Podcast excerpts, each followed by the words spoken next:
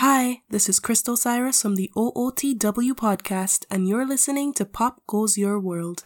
I'm Chris McBrien, and the pop culture from Generation X is everything to me. And I'm Derek Myers, and I'm here to educate Chris on the great pop culture of today's generation. Episode 130 Memento Movie Review.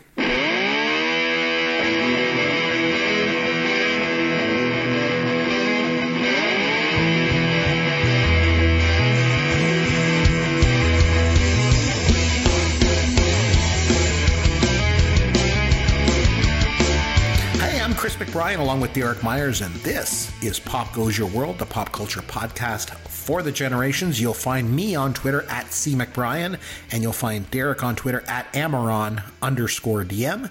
And popgoesyourworld.com is our website with all of our contact information. And if you download and listen to the show, take a minute and leave a review for us on iTunes or wherever you download and listen to it. We would certainly appreciate it. In order to uh, help us reach more of an audience, the uh, the reviews certainly certainly do help in that regard, don't they, Derek? Absolutely. And uh, speaking of which, Derek, anything new in the world of pop culture in your world, my friend? Well, not a lot of brand new stuff, more just an opportunity to revisit some old favorites. Um, the only new thing that I want to just bring up is the new television show Picard. This is the Star Trek The Next Generation spin-off. I don't know, Chris, are you a big fan of Star Trek or Star Trek Next Generation? So the only thing I'll say on Star Trek is this. So when I was a young kid back in the 70s, uh, I used to watch Star Trek. So every day, my day consisted of the same thing. I would go to school till three o'clock, and then I would come home. And I'm Canadian, so I would go out in the yard and I go out with my friends, and we would play road hockey. And I'd play road hockey till five o'clock. And at five o'clock, I would come in the house and watch Star Trek. Star Trek was the original series was on in reruns at that point in the 70s, obviously. And I would watch Star Trek from five, uh, five until six and then have dinner. But you know, as much as I loved that original series, I never got into The Next Generation or Babylon 9 or any of that other stuff. I never watched any of those other things. But I am familiar with Picard. Like I've heard about it, but I certainly haven't seen it. Okay, so let me correct you on a couple of things there. so I'm a little surprised you didn't at least give Star Trek Next Generation a try because it started in the 80s. So that's still in your comfort zone. But anyway, that's that's neither here nor there. We'll get back to that. Uh, their spin they had a number of spin-offs. They had Star Trek Deep Space Nine. They had Star Trek Voyager, Star Trek Enterprise, uh, and they also had uh, totally unrelated to that franchise was a different franchise called Babylon Five. So just want to clarify that different shows. Well, what did All I call it? their- Did I call it Babylon 9? Something like that. Oh, yeah, all, all good shows in their own right if you are a sci-fi fan. But Star Trek: Next Generation, clearly the the one that sort of kicked off that syndicated uh, um, sci-fi television relaunch in the late '80s that that set the stage for a lot of other.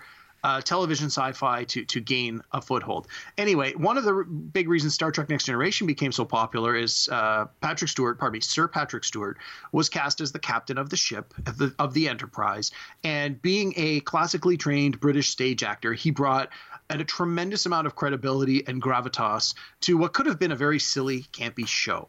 And uh, over the years, he has clearly become a fan favorite. He's a great actor. He deserves all the accolades and recognition that he's received until then. And being such a popular actor, person, advocate, uh, he has um, uh, they they have done a spin-off of his character from Star Trek Next Generation. They've said, okay, it is 20, 25 years since the show ended. We're going to make see what has happened in all that time since then. And that's basically the new show. Uh, what they did is they're like, look, Patrick Stewart's got to be in his late 80s, I would guess, and uh, or even probably in his 80s. And um, you can't make a show where he's supposed to be 20 years younger. You got to cast him in the role that that mimics his real life. So the new show focuses on his character but it's what if his character has already been retired for a number of years and they send him on you know it's the again i don't want to ruin it for people who might be interested in watching it. It was great but the season finale is happening it's airing right now while we're actually recording this show. So as soon as we're done here i'm going to go watch it. But it's been very solid very good. A lot of um, throwbacks to the old show a lot of like wink wink here's a here's references from the old show they brought back some supporting characters sometimes in larger roles sometimes in smaller roles where again if you've seen the old show there's a lot of uh, fan service but it's not done in such a way that it really feels forced so if you never saw the old show and you're jumping in at this point Um, you're you're not necessarily going to be lost. Uh, solid, solid show, solid acting, solid writing. Uh, I'm kind of curious to see how the finale plays out tonight, but they did pick it up for a second season, so we know as long as Patrick Stewart stays healthy and as long as um, you know the, the the studio doesn't go bankrupt or anything silly like that, that we're going to see more of this show. So I'm looking forward to uh, to seeing the finale tonight. Well, I've got something pop culture related I can share with you as well. So, myself, like the rest of the world right now, is under massive lockdown. So, where I'm at home and I've got two young kids to try to entertain. And the funny thing is, is that I've shared this on the podcast before. My 10 year old, he watches anything that I like. Like, he just eats it all up. It's awesome. But I also have a seven year old son, and he doesn't like anything that's not animated. To get him to watch a live action show, whether it's a movie or a TV show, it's it's impossible. So he just won't watch it. So then the other day we were like we're sitting around and I said well, we've got to watch a movie. You know, so we've got to watch something. So I ended up putting on I, I tried a couple different things. My youngest, he didn't want to watch anything. The movie that he actually would sit through and watch that was live action, believe it or not, was from 1981 and it was called Time Bandits. Have you oh. ever heard of it? Absolutely. Terry Gilliam. Love yes. it. I haven't is, seen it in a long time, so I don't know if it holds up, but I have very fond memories of it. I would say this. I just watched it yesterday. It does hold up. And the thing is, there's no CGI in this movie. And my kids loved it. And the thing is, when you're watching it, like two things went through my mind watching this movie. Number one, how did they do some of this stuff in this movie without CGI? Blows my mind, number one. And number two, just the imagination on Terry Gilliam to put this on screen. This film just oozes with just imagination. And maybe that's why my kids liked it so much, because every single scene in it is just off the charts. And of course, one of my favorite scenes in the whole thing is Michael Palin, when him and uh, Pansy, played by um, oh, what's her name, Shelley Duvall, when they, they get uh, they get these thieves kind of take over their their carriage and they tie them to a tree and michael palin is like uh, oh no i'm having the personal problem again. And she's like oh no it's starting again. He's like yes my personal problem. I must have fruit. And i have no idea what that means. My, my, my son's like what's that all about? I'm like i don't know. I don't, know what it means. I've never known. I've always found it to be a funny line but i don't know what it means. But time bandits was really good. It's funny like i say my seven year old does not want to watch live action films, but I tell you what, there's three movies that I have been able to get him to watch, to be able to sit and actually watch without just getting up and leaving. Even Star Wars. I made him watch Star Wars. He got up. We didn't even make it to Mos Eisley. Wow. He got up. No, I don't want to watch it anymore. He just, he's funny that way. But Time Bandits was one. The Princess Bride. And of all things, Close Encounters. Wow. I couldn't believe it. He sat there and watched Close Encounters. Weirdest thing. I will never, as long, long as I live, I will just never figure kids out. But I mean, wow. luckily he likes all these Gen X movies too. So that's the way it is. Anyway, on that note, let's get started. I've never seen Schindler's List. Wait, wait, wait, wait, wait, wait, wait, wait. Yeah, I'm, I'm sure it's great, but I've just never seen it. We have seen more movies than you. When I just keep watching Stripes and Meatballs for the 10 millionth time. you don't know what you don't know. There's a lot of movies I haven't seen. What is going on here? Okay, so this week it was over to you, and you nominated Memento from 2000. Before we get into it, we're going to do a deep dive on the movie as we always do, and I'll give you my thoughts on it. But to kick us off, Derek, I'd like you to just kind of start us off and tell us a bit about why you picked this movie, why you wanted me to watch it. Not only had I never seen this movie, I knew nothing about it. And one of the keys for you, you said to me going into this, you, you were like, don't read anything, don't get any spoilers, don't look up anything online. So I didn't. I, I, I stayed true to it. I didn't know a thing going into it. I think I said to you when you first mentioned this movie, I was like, is Tom Cruise in this movie? and you're like, no. I'm like, okay, I know less than nothing about this movie, so it's good. So I went in completely blind into it. But uh, why don't you take us away and uh, tell me why this movie? Okay, so before I do any description of this movie in any way, I just want to say if you haven't seen this, if you're listening to this podcast and you have never seen Memento, and you think it might be something you are even mildly interested in ever seeing, you need to stop listening because there's going to be some huge spoilers in like a minute. and they're the kind of thing it would be like if we were doing a podcast on the sixth sense and the first thing i say again spoiler if you've never seen the sixth sense turn this off but if you were going to do a podcast on the sixth sense and you started off and you just say bruce willis is a ghost if you've never seen it before there's no point in watching it now because the big reveal has been revealed and ruined so with memento the big gimmick in this one is the movie is told in reverse the character has suffered an injury and does not have the ability to make new short-term memories. So he knows who he is and a, like he's lived his whole adult life as per normal and knows all of that stuff. Like he, he can speak, he can drive a car, he can brush his teeth. There's no problem with that. It's just after this traumatic incident, he can't make any new short-term memories. So he's constantly um, it's like waking up and not knowing anything that's happened to you. You wake up in a place, you don't know where you are, you don't know if you've had something to eat, you don't know who the people around you are. And you see it in the movie. He's constantly like telling people, I have this memory condition. And like people are like, Yeah, we know, we've met you before, and you've tell us every single time. But the the creative thing, the reason I really wanted to watch this movie, I know that it came out after the 90s, so it's already going to be tough for you to get into, is as a movie guy, the structure of how this story is told was unlike anything I had ever seen before. And I remember watching it when it came out in 2000. I went to the theater with a bunch of buddies. We watched this movie and we came out and we were just like, we were blown away. Like, this was a, a, a an exercise in movie making. This was something we had never seen before. And you had these strong actors, you had this interesting murder mystery type script and just the way they told this story was unlike anything we'd ever seen before. It blew us away, and it, got us talking. Like any good movie, in my opinion, when you leave the theater, you want to talk about it. I mean, most of the time you talk about a movie when you leave the theater anyway. I loved it, I hated it, whatever. But this is the kind of movie that, like, days later, weeks later, we were we were still talking about it. Like, wasn't this creative? Wasn't this clever? And remember when this scene happened? It was one of these ones where Uh, we were all working at the video store or had worked at the video store. So it was all these movie buffs. And we were like, this is just, it's so clever the way they came up with this story where it's, you get three to five minutes of this, of this guy's life. And then the movie rewinds. So again, it's told in reverse. So like the opening scene starts with a murder and you don't know who got murdered, why they got murdered, what the circumstances was, nothing. And then it skips backwards 10 or 15 minutes. And then it's like, okay, this is exactly what happened just before the murder.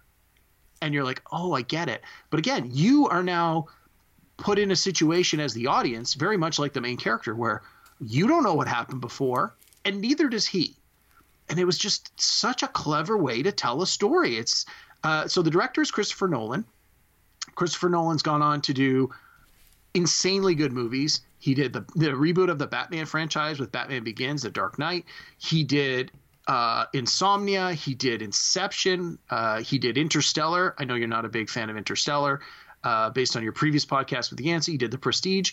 Uh, he just has a way of telling stories that end up being great. Uh, he's got a new one coming out this summer called Tenet, which looks fantastic. Again, it's another sort of time travel back and forth kind of movie. So I think it's going to borrow from this memento style of storytelling. But just the the way this story is structured to me anyone who is a movie buff or who considers himself a, a student of film has to watch this movie. Whether or not you enjoy this, the story, the performances, everything else, just the construction of how this movie is put together is worth the two hours it takes to get through it. Now, I really, I hope you enjoyed it, at least on a technical level, if not on a you know complete level. But um, that was a big reason why I wanted you to watch this, especially knowing you had never seen it, you didn't know anything about it, you didn't know that, that it was told backwards. Um, and then uh, uh, you know you get this this um, murder mystery that by the end of the movie you you get a whole new appreciation for the story. You almost want to go back and watch it again now that you know. Now that you as the audience know, you want to go back and watch it again and go, okay, that's why that's happening. Oh, that's why that's happening. But the first time through, just like the main main character in the story, you don't know more than what you just saw five minutes ago. So with that, Chris, I'm going to throw it over to you. What do you think? What did you think? What were your first impressions? Did you like it, not like it, love it, hate it? tell me a little bit about your experience. Okay, before I dive right into the movie, a couple comments on what you were just saying. I find it interesting that you say that you like this movie because it's an exercise in movie making and it's something that movie buffs should appreciate. But just last week you said you didn't like Who Framed Roger Rabbit, which was an exercise in movie making and something that, you know, film buffs should like. So it's just interesting. But I did say from Roger Rabbit, I could appreciate its its importance to cinema history. Even though I didn't care for the movie, I could certainly appreciate the technical uh, revolution that, like the the the advancedness of what it was trying to do on screen. So from that point of view, but yeah, no, I can see what you're saying. Though. Yeah, for sure. I think it's interesting doing this podcast. One of the things I like about doing this podcast, uh, there, and there are many, by the way, uh, but one of the things I like is it allows me to watch movies I never otherwise watch. I would, I have not seen this movie until now. I never would have watched it otherwise, that's for sure.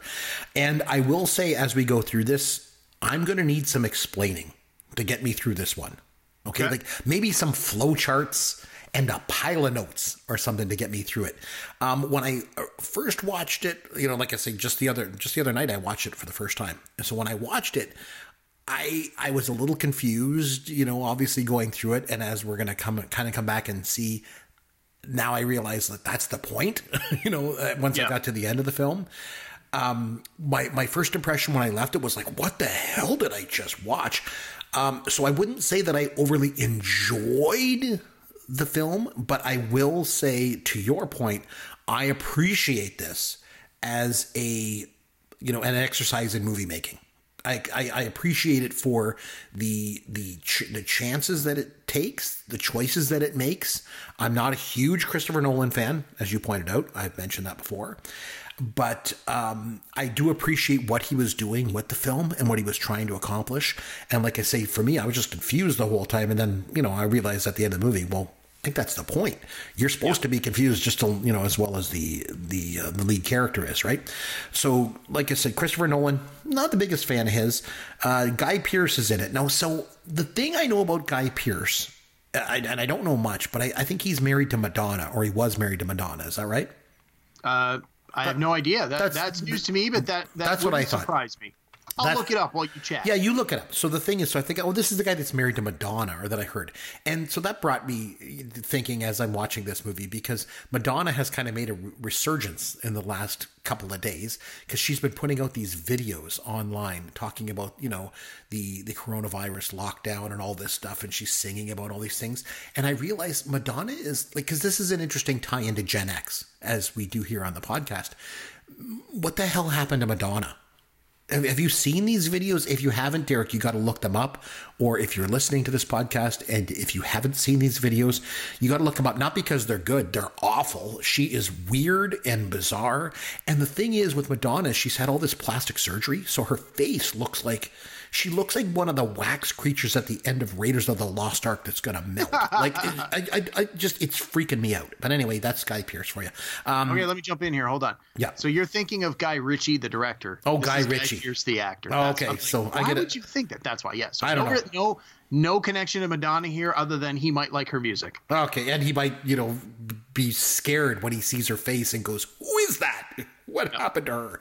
How can that be the like a virgin person? Uh, Joe Pantoliano, Pantoliano is in this as well, and I think a lot of people remember him from The Matrix, which we reviewed on this podcast. So I've seen that movie, but you know where I remember him from? And I'll, every time I see the guy, I always think of Amazon Women on the Moon. So it was a Never movie. Seen. It was a movie from 1987, and it's kind of this spoofy movie of like what it's like to watch TV late at night and flip around the channel. You know, all the B movies that are on and all the infomercials and all that stuff. And he played a really small part in that, where he was Cy Swerdlow, and he was. It was like an infomercial for hair loss. Remember, remember there were there was that. I've never seen it. I, I but there was a hair club for men thing in the 80s. You remember those commercials for the hair club for men where it would like yeah, grow your hair? Sy Sperling, yes. Yeah. And this guy was Cy Swerdlow, and he had like this. It was like a carpet that they like stapled onto your head. It was just so stupid. But anyway, so I, I, saw him in this. I'm like, oh, Amazon Women on the Moon. That's good. So, like you mentioned, the movie starts out with the Polaroid of this bloody wall, and he's waving it. So you're like, okay, it just got taken. It's a Polaroid. But then you realize it fades so it's going backward. And just like you said, this is complete non-linear filmmaking, nonlinear storytelling. And but one thing that jumped out to me right from the beginning that I said to my wife, because my wife watched this movie with me, and I said to her, I said, his suit doesn't fit him properly. Yeah, that's one of the hints that things are not going to be what you expect. Yeah, Right away. I caught, I caught that too the first time through. Yeah. I thought that suit doesn't look like it fits him, but I sort of just dismissed it. And it's not until the very end of the movie you understand why that's the case. I didn't dismiss it. I saw it and I was like, there's a reason for this. That suit doesn't fit him. Something's going on. But anyway, so he's got all this stuff written on him, and, and on his hand it says, Remember Sammy Jankis?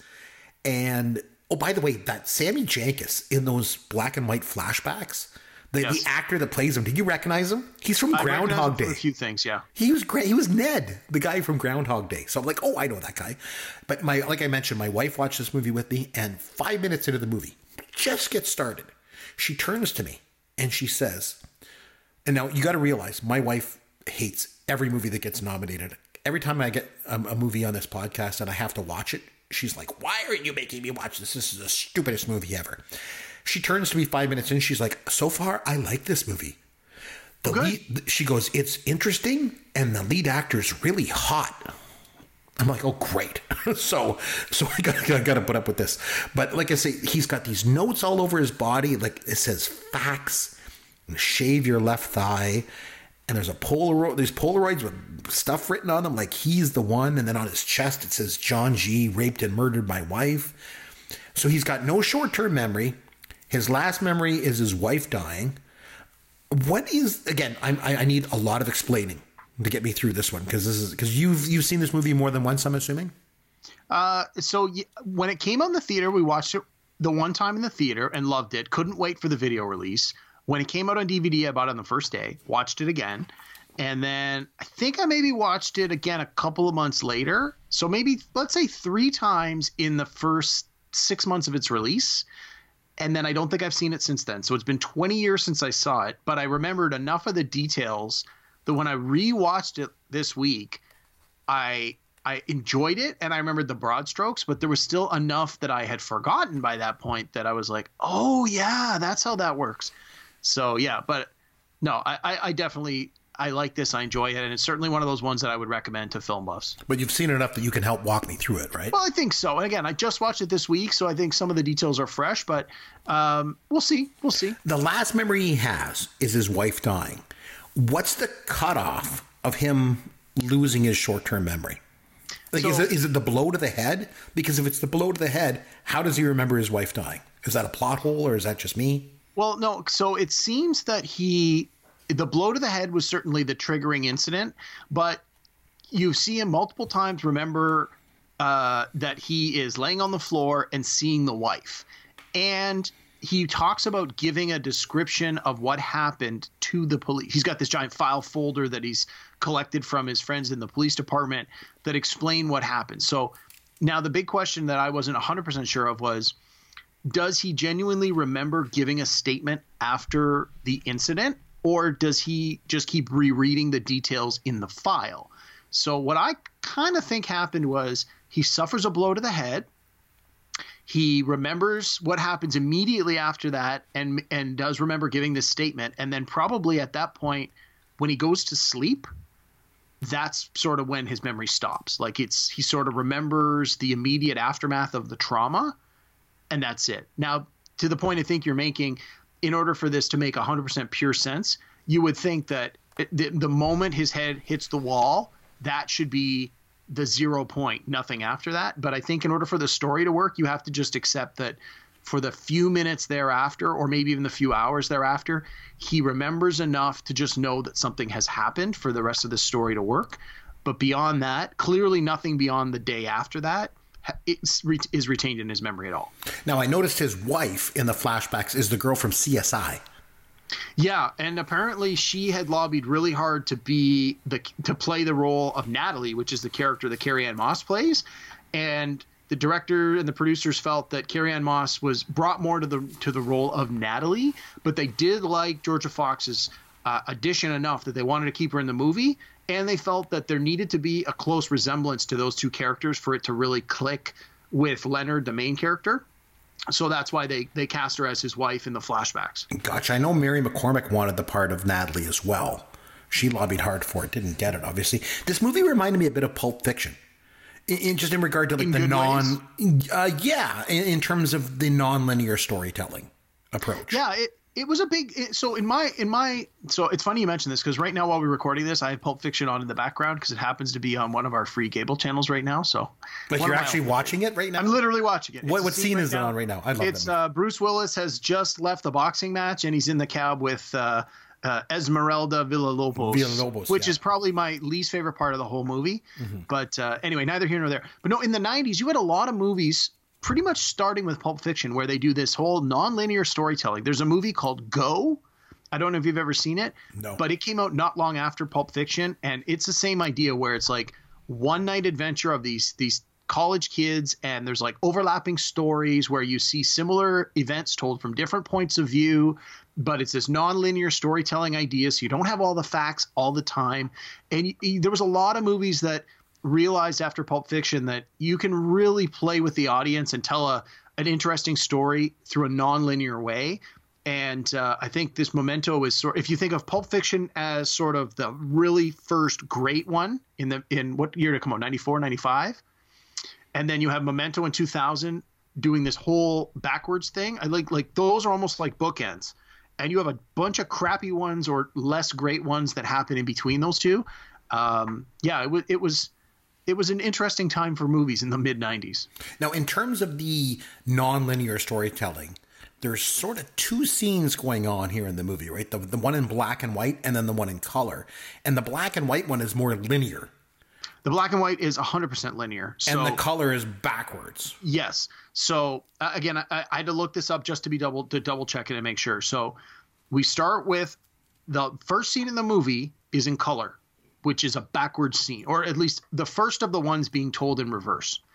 And then you switch to a black and white scene. So on the DVD and the Blu-ray, there's a special feature where the movie has been recut so that you can watch it perfectly in linear order. And the way that, not that I've watched it, but the way it works out is all of the black and white scenes are presented first in the order they appear in the movie because those are told linearly in, in it all, you know, one after the other in a way a normal story would be told. Then you get all of the scenes in color told in the reverse order of the movie, which is chronologically correct. And uh, again, you sort of lose some of the wow factor because in in essence, the story's not an overly exciting story.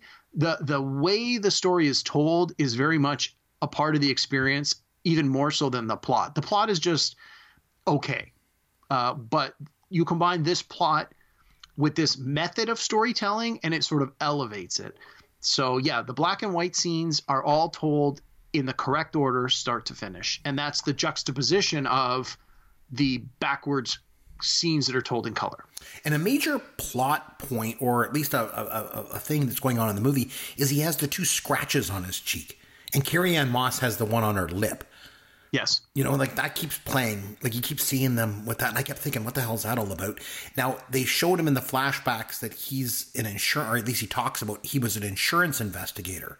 Yes. And his biggest skill was the ability to tell when people were lying, right? As long as he could look them in the face, Right. read the body language, and see their eyes, which he constantly talks about. I'm not good on the phone. I want to see your eyes when I talk to you.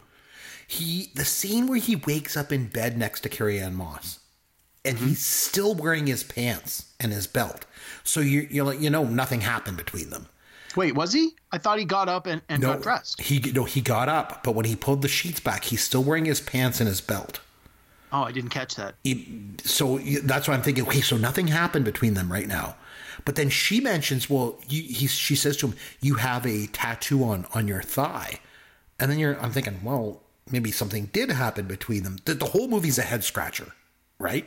Yeah, deliberately so. And she even says, I'm helping you because you helped me. And I, I feel like I need to watch this movie 15 times just to figure out what the hell's going on. But I guess that's why I have you, Derek. Well, and this is like I said, this is one of those movies. So a good story, especially a good mystery story, gives you enough clues as you're watching it the first time that when the big reveal happens at the end, you don't feel like you've been cheated. So again, I'm going to go back to The Sixth Sense, which is probably one of the all-time absolute best examples of this. There are enough clues in the movie that Bruce. So again, spoiler, uh, that Bruce Willis is the ghost. That you they're there the first time you see it, but the way they're shared with you are subtle. And it's not until you get the reveal at the end that you're like, oh my God, are you kidding me? And then you watch it a second time and you're like, it's so obvious. How did I miss these clues?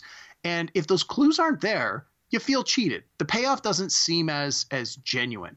And and to your point, uh, you know, this movie does have some of those clues. Like you said, the very first scene, the suit is clearly too big for him, but they don't. Nobody mentions it. The characters in the story don't really bring it up right away. It does come into play a little bit, and I think that, like you're saying, it is definitely a head scratcher deliberately.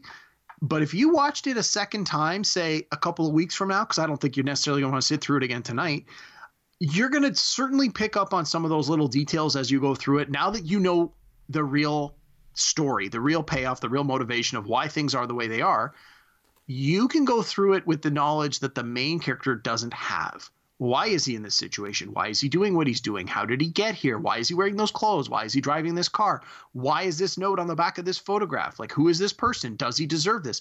All of these things, the first time through, you're like, I am lost. I don't, but you're supposed to be lost because the main character's lost. But there's definitely value in a rewatch. And that's the thing. I mentioned I have to watch this movie over and over again to figure out what the hell's going on. But here's the thing I would not watch this movie again more than once. And, for a couple reasons. Not just because I, you know, I didn't like it, I don't want to watch it again, because I think that's the point. The point is for not for you to watch this a hundred times and piece everything together. The point is you just said it yourself. You're supposed to be just as confused as, as the lead character is. Yes. So you don't need to go back and watch it again. If you go back and watch it again, it would kind of ruin it. The whole, the whole point of it, it, but yeah, you're right. It, it the wow factor is missing. I think much like my first experience, I watched it in the theater and I loved it. And then as soon as it came out on video, I had to watch it again, knowing what I knew, so that I could look for the clues and get that satisfaction of knowing that all the pieces were there and I just couldn't put them together because I couldn't see the box on the co- cover of the puzzle. But now that I know what the cover box looks like, when I watch it a second time, I'm like, oh, that's why that. Oh, yes, that's totally it. You have that aha moment 20 times.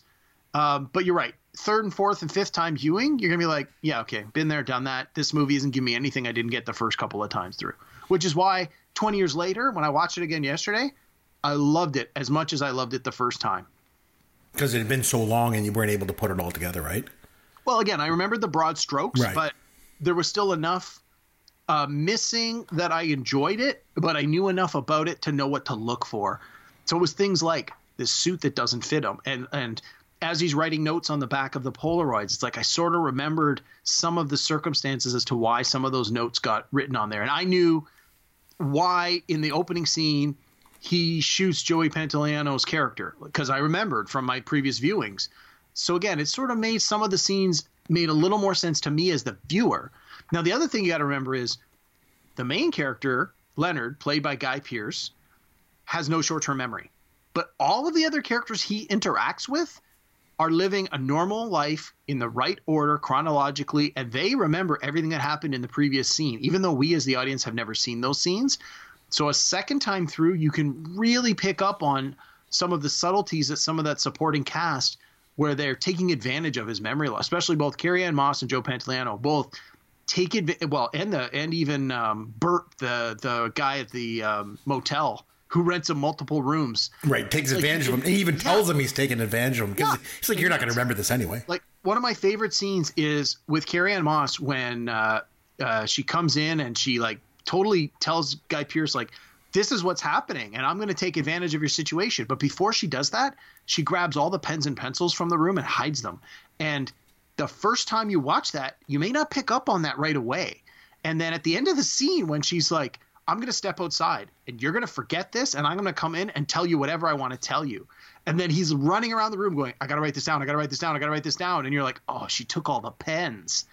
But in the scene before that, because it's happened out of order, she comes in, oh, he beat me up and I've got a bloody lip and a black eye. And the first time you watch that, you're like, oh my God, this guy's a, uh, like, he's a goon. He's terrible. He beat up this woman. And 10 minutes later, you realize, oh, I see what's happening here. So again, it's those those little details when you know what's happening, you can really see how that supporting cast is taking advantage of this guy. Yeah, well, like I said, I'm sure that's the case. I, I just don't feel I need to go back and watch it again because to pick up on those subtleties, I'd rather just be kind of lost in the whole movie, kind of like the character was. A couple things that stood out too. Uh, Dodd, he has a note that says that Dodd is a six foot two inch blonde, but Dodd wasn't blonde, was he? Uh, yeah, I was confused by yeah. that. And, and then, Yeah. She wrote it all down. She's like he because later in the movie you find that he's like write down his description. but then when Now, you when I you meet Dodd, I thought he I thought he had like dark hair. No, no, no, he's blonde hair. He's a Canadian actor. He actually was in the Battlestar Galactica um, uh, remake that came out a few years ago. He was uh, one of the supporting characters. Now, lots of things going on that I didn't understand. Like he starts the fire and he burns the teddy bear and the hairbrush and the book and the clock. I was like, oh, is he just trying to forget his wife? I, I he doesn't have to forget her. He forgets everything.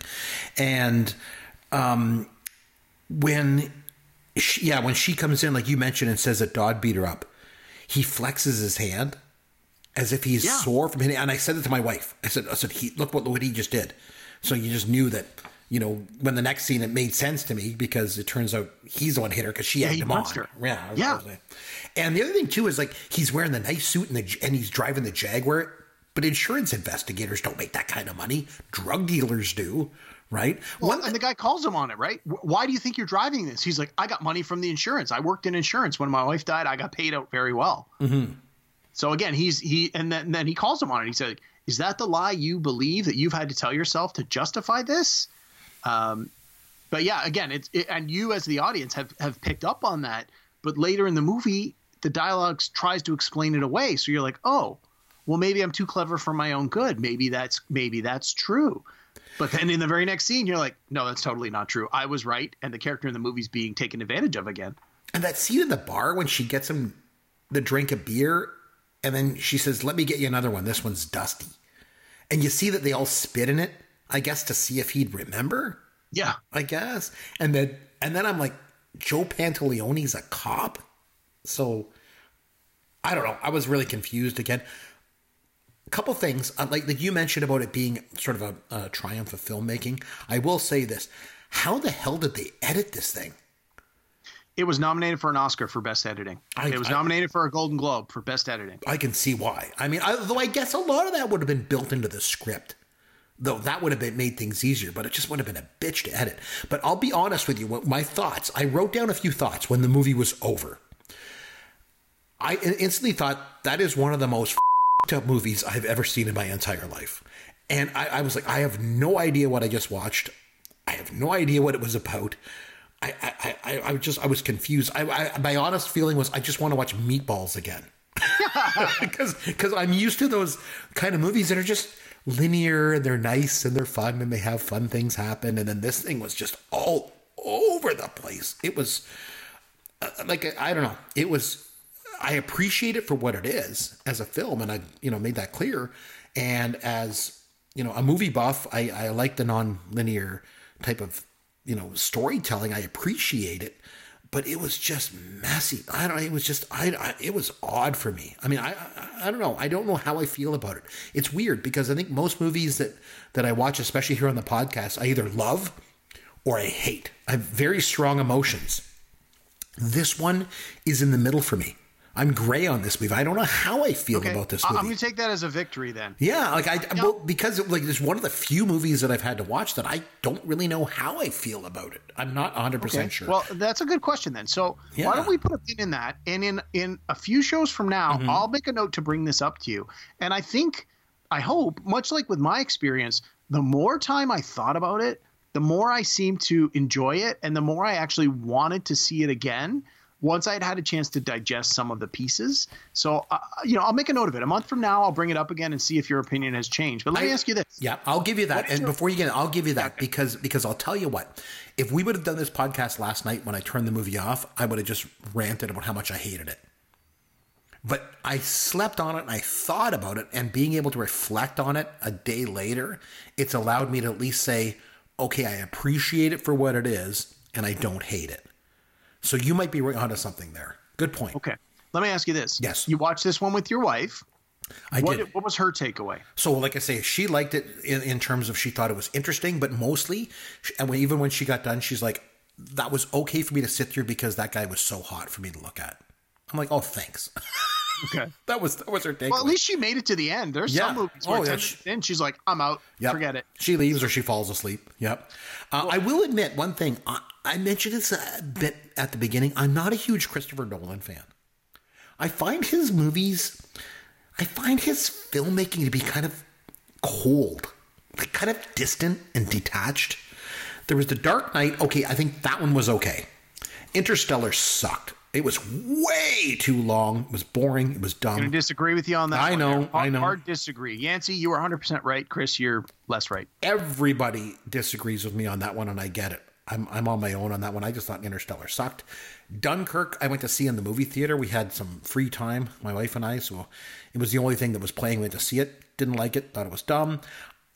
I'm to the point now where I used to think that Michael Bay should stop making movies. I'm almost to the point where I think Christopher Nolan should stop making movies. But like I say, I know, I know, Ooh, bite I know, tongue. I know, I know, just what it is. Uh, but no, this one I'm still gray on. Now that I've had a chance to reflect on, I do appreciate it for what it is as a film, but I wouldn't watch it again because I think that was the whole point was that you're supposed to be kind of confused. It was not a big hit when it came out, hey? I don't believe it was a hit, No. but I think, much like the way I've described it, um, it, it had a lasting impression and people wanted to see it again. I know when it came out on uh, on DVD, my wife and a few of my friends were working at the uh, the HMV by that point because the blockbusters were starting to go out of business, and they said the DVD sales were insanely good. Um, and I think this is one of those ones that it doesn't play on cable very often because it's not really a movie you can jump into halfway. Um, but on those occasions when it does show up, uh, it's it's like if you can catch it from the beginning, I think people are more likely to watch it again. Um, and it, it certainly got critical praise. Uh, it got nominated for two Oscars. The film editing we already talked about. It got nominated for best screenplay. Uh, it got nominated for the same award for Golden Globes, Best Screenplay. So it definitely gave uh, Christopher Nolan uh, and his brother, whose name I want to say is Jonathan Nolan, uh, they sort of wrote it together, uh, gave them both a lot of street cred. And then it, it- obviously, once Christopher Nolan went on to do the Batman movies, now he's made all this money. He, he gets a chance to do whatever he wants. Have you, a question for you, have you seen the movie Inception? No, I have not. So that's another one that's got somewhat nonlinear storytelling. And again, it's one of these ones where people watched it and went, oh, this is a different kind. This is a way to tell the story in a different way than we've seen before. And it's been borrowed and mimicked and copied and homaged a number of times. So I think if you ever do go back and watch Inception, which based on what you've said, you probably never will, uh, you probably watch it and go, oh, this looks familiar because I've seen it done in other ways, uh, in other shows and other movies. And it might almost hurt the experience because when you see it, it won't be the first time you're seeing some of those practices. But uh, I, I like Christopher Nolan. I find that uh, I've seen almost all his movies. I've enjoyed all the ones that he's done that I've seen. I haven't seen Dunkirk yet. Tenet, like I said, comes out this summer. The trailer looks great. It'll probably be delayed a little bit in light of what's going on in the world, but uh, I'm looking forward to it. And uh, Memento is definitely uh, one of my favorites of his. It's uh, I enjoy it a lot. I recommend it to anyone who hasn't seen it who is a movie buff. But let me ask you this: If I had told you, or if you had known before you watched it, that the story was told in reverse, do you think that would have affected your viewing experience? Mm, no, I don't think so because I picked it up right away in the first scene.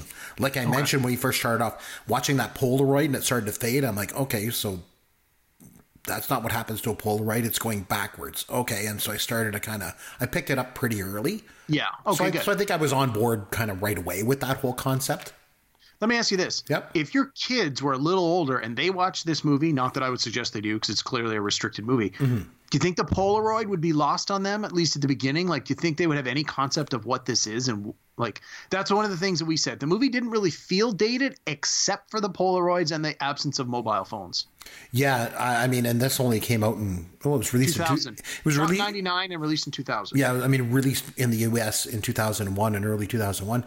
I guess they still had Polaroids back then. My kids wouldn't know what a Polaroid was. They wouldn't have a clue. Yeah. No, no, uh, uh, it's a generational thing. And this is one of the things when you watch older movies, the absence of cell phones sometimes can be a big issue. Like I can remember reading a novel. So one of the authors that I really, really love is Jeffrey Archer. He's written 30 or 40 books. I've read everything he's ever written. I think he's a fantastic storyteller. One of the books that he wrote, the whole plot, like a huge plot point, was around the fact. It, so the move, this the the book took place in the mid 70s, and a huge part of the plot was one of the characters had key information, but he didn't have any money and he couldn't use a payphone to call in the information he knew to the people who could use it and stop the main whatever. And it's like that kind of a story wouldn't work today because everyone has a cell phone. The book would stop on page 30 when he would say, Let me borrow your cell phone for two seconds. Right. Calls it in. Hey, the bad guy is blah, blah, blah. So it's sometimes you look back at some of these old movies and you just say, if the guy had a cell phone, this wouldn't be a problem. And you got to, th- and that's my wife said. She goes, "Do you think they could make this movie today in the age where you have video phones and you could just make yourself notes or you could send yourself videos?" Uh, and we're like, I don't, I don't think it would work the same way. I think it would. I think you could possibly remake it, but you would really have to figure out how to make the phone part work. I think you would instead of having tattoos. I think he would have a series of videos on his phone. I think that's how that would work. And you would intercut the videos from the phone with the with the scenes in the movie. I think instead of doing the black and white scenes as a flashback, I think you get the videos on the phone to tell the the quote linear part of the story. But Yeah. it is what it is. I mean, the time in which the movie was shot, I think they did he did the best job he could with the technology as it was available, and, and I think it works. I love it. I, I would give this movie a solid nine out of ten. Yeah, I'd probably from a from a filmmaking perspective, I'd probably give it a seven. Um, overall, I'd probably give it like a five or a six, just in terms of enjoyability. I do have a question in, in regard to the tattoo. You mentioned the tattoos, and it brought to mind a Sure. question: Why didn't he just write on himself with pen? Because it would wash off. Yeah, I think that was the idea. Was because he mentions that some uh, to someone at, in the movies, like you never write anything on your hand to remember. But as we've learned in the last few weeks, if you're washing your hands seven, eight, nine, ten times a day, whatever you write on there's not is is going to wash away. Now, of course, if it's in a sharpie or something else, that's another thing. But y- you've you already saw two or three characters in this movie taking advantage of the fact that he doesn't have the ability to make short-term memories and the permanency of a tattoo gives him that peace of mind that this is important enough that no matter what else is going on i'm never going to forget this information Hmm, makes sense. Okay, on that note, let's have some. Fun with Caveman. All right, Derek, non-linear storytelling. It's been a cinematic device for a while, right? We saw it here in this movie with Memento. All the movies in tonight's trivia have non-linear storytelling as part of the movie. Either Okay. the story goes back and forth, or there's flashbacks, or things go backwards, or whatever. yep Any of those kind of plot devices. So here's it's gonna make it simple. Here's what I'm gonna do. I'll give you the year and the synopsis. All you have to do is name the film. okay You got sounds it? simple but Yeah, i'm sure it's it's, going easy. to be more complicated than i expected to be nice and easy. But all these movies have non-linear storytelling aspects to them. okay So that's kind of a giveaway, okay? all right All right. 1941. Following the death of, of a publishing tycoon, reporters scramble to uncover the meaning of his final utterance. rosebud uh, this would be citizen kane by orson welles course it is. Starting with an easy one. Okay. Yep. Obviously, and that was one of the first movies ever that had that non-linear storytelling, right? Yep. All right, here's an easy one. 1992. When a simple jewelry heist goes horribly wrong, the surviving criminals begin to suspect that one of them is a police informant. yep so again we already mentioned pulp fiction this is reservoir dogs by tarantino Of course it is. Congratulations. All right, 1997. A 17 year old aristocrat falls in love with a kind but poor artist above a luxurious, ill fated cruise ship. oh is that titanic It is Titanic. Oh, yes. okay. I'm like, huh? Yeah, lots of back and forth in that one, if you remember. Uh, okay, 2004. When their relationship turns sour, a couple undergoes a medical procedure to have each other erased from their memories. Yes. Yeah, this is uh, Eternal Sunshine on the Spotless Mind.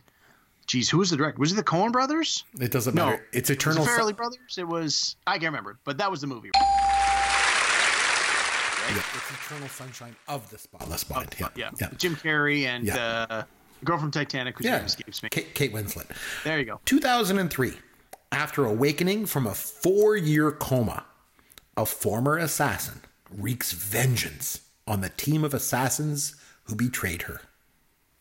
Oh, uh, are we going back to Tarantino? Is this Kill Bill Volume One? It is Kill Bill Volume One. Very Tarantino loves this storytelling. He sure does. He's mastered it. Yeah. Okay, 1998.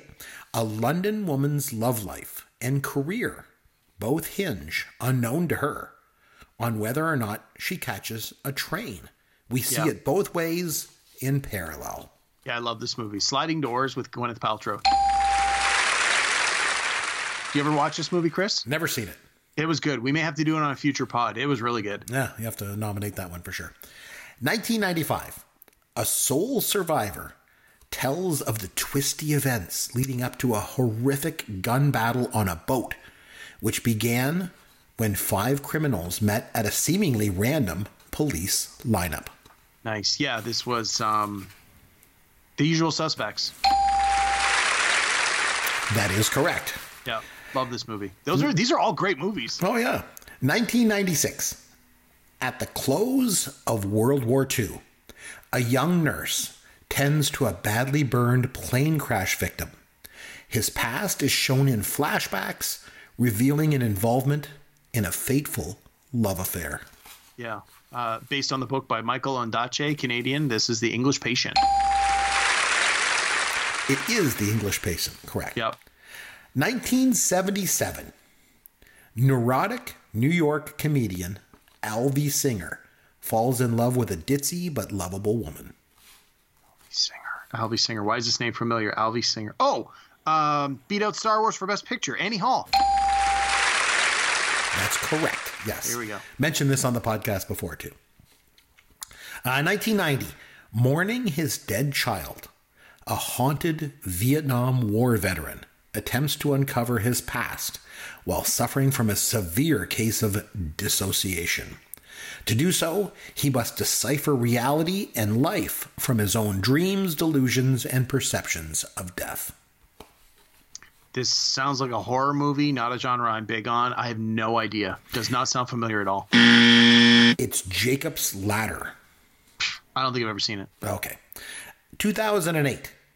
A teenager reflects on his life after being accused of cheating on a popular game show. A teenager, you say? Yes. Uh, 2008. Wow. I'm thinking I should know this, but no, you know what? Nothing. Nothing's coming to me. I don't know. Slumdog Oh, Millionaire. Slumdog Millionaire. Oh, of course. another Best Picture Oscar. Oh Yes. my God, that was and again another great movie Another by Danny one. Boyle. Yep. 1998. After a botched money delivery, a woman has 20 minutes to come up with 100,000 Deutschmarks. Wow. Well, Deutschmarks would imply German. Uh, 98, Germany. Jeez, I have no idea. Doesn't sound familiar. Run, Lola, run. Never saw it. Oh, God, it's a good movie. I heard it's really good. Yeah, oh, no, I've never so seen it. So good. I'll have to nominate that one for you, even though that Yeah. it took place after 1989. I'll nominate that for you sometime. Okay. Yeah. A couple more. 1984. A former Prohibition era Jewish gangster returns to the Lower East Side of Manhattan over 30 years later, where he once again must confront the ghosts and regrets of his old life. So I think I think I know the answer to this, and if it's the one I'm thinking of, I literally just started watching it this week, and I got an hour into this four-hour movie and went, not for me. Is the answer Once Upon a Time in America? The answer is Once Upon a Time in Yeah. America. Congratulations. I'd Yes. never seen it. Sergio Leone Yep. and uh, uh, what's his name? Robert De Niro. Yep. I'm looking at the cast list going, this cast is amazing. And I watched the first hour and I was just like, oh my God, this is so slow and boring. It's and it was three hours and 50 some odd minutes. And I'm like, I don't have time for this. It's taking up too much room on my recorder. Delete. I'm done. Okay, a couple more for you. 1970. A man is trying desperately to be certified insane during World War II so he can stop flying missions. Wow. Uh, wow. Sorry, what was the year again? 72? 1970. 1970. Wow. I, I, I, I, it sounds so familiar. No, I don't know. Based on the book by jo- Joseph Heller, Catch 22. Never seen it. Never read the book. Never seen it. I didn't know that's what that was about. And this last one, night from 1997. A bus crash in a small town brings a lawyer to the town to defend the families, but he discovers that everything is not what it seems. Canadian film. And It this is one of the very first movies I ever bought on DVD. The Sweet Hereafter. Oh, it was so good with Ian Holm. And Oh, just as a tie back good. to the original thing that we talked about at the beginning of the podcast, Ian Holm was in Time Bandits. Nice. Yes. Yes, he was also in Alien. When I was watching it with my kids, I said, "Oh, that guy was in this movie Alien that Derek made me watch." But uh, anyway, you did pretty good. You got you got Yeah. most of them. So, The ones I, yeah, the only ones I missed were the ones I had never seen before. but uh, all of them pretty good movies for the most part. Yeah, no, that was a that was an exceptionally good list. And like Mm-hmm. I said, the, one of the only ones that you didn't have, well, Pulp Fiction you didn't have on there, but you had two other tiers. Ah, I figured that So one I'll was give you too that. easy. Yeah. And uh, like I said, there's one I want to say it's like from 97, 98 ish. It's called Go. It's another pretty good one. It's got a young cast, a gr- fantastic uh, soundtrack, like stupidly. good. It's one of those ones where the soundtrack is almost better than the movie, and the movie was still pretty good in its own right. Uh, so if anyone's looking for something decent to watch with this non-linear, that one was a pretty good example as well. I'll have to take a look at that one. And you're going to definitely have to watch Run Lola Run at some point. Yeah, it's it's one of those ones that's always been on my good. watch list, and it's just I never got around to watching it. I saw it in the movie theater. Wow. at the time. I know of all things. I, I was dating a girl at the time that really liked, uh, she, like me, she liked obscure foreign films. And so she's like, let's go see this foreign film. And it was like this sort of hole in the ground kind of theater that showed all these independent films. And I went there and I just loved the movie. Loved it. Thought it was fantastic. So, Well, and I know the so although I've never seen the movie, I've seen a number of things that have ripped off or borrowed the storytelling technique from Run Lola Run. So I think it's one of those ones that when I do see it, some of the the wow factor is going to be lost because it's like, oh, I've already seen this done in other homages or other ripoffs. But anyway, I still definitely want to see it. Yeah, just when I, you know, that, that movie, that the thing I like about it is just when you think the United States and Hollywood has kind of cornered the market on action films, you know, when you think about Hollywood, it always does, you know, the big action movies and the big budget films, and and they've got all that. You watch a movie like Run Lola Run. Another one that jumps out to me is from Hong Kong called Hard Boiled. Oh yeah, I've seen that one. I, Chow Yun Fat. Oh, I think I have the Criterion version of that on DVD actually. so good. You watch those two movies and you realize, okay, Hollywood, you're doing it all wrong. you know, these guys have got it so much better, just in terms of action. I remember watching Hard Boiled from beginning to end and just so good. It's like, wow, you know, that's the stuff. Uh, we'll have to do some. We'll have to maybe do a, a, topic on like foreign films at one Yeah, point. yeah, for sure. I like a lot of foreign films, especially old, old foreign films. I know that's really surprising that I would like old things, but uh, I really like a lot of foreign films. So we'll have to t- put that on our list too. Nice. All right, another good show, Chris. What are we doing next week? Uh, so next week we're gonna come back with the top five. You, Okay. you and I, we won't we won't mention what it is right now. We'll come back next episode with that, but then we'll talk about it off air and we'll figure out what we're going to do and we'll get ready for that. And if you want to reach out to us, you, like I mentioned at the top of the show, you can reach Derek uh, on Twitter at Amaron underscore DM. You'll find me on Twitter at C McBrien. Again, popgoesyourworld.com is our website. All of our contact information is there. You can email us and reach out to us. Until next show, this is Chris McBrien for Derek Myers saying thanks for listening to Pop Goes Your World, the pop culture podcast for the generations.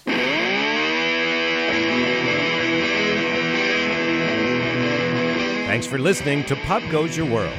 You can contact Chris and Derek at popgoesyourworld.com. Please take a minute and review the podcast on iTunes or wherever you download and listen to the show.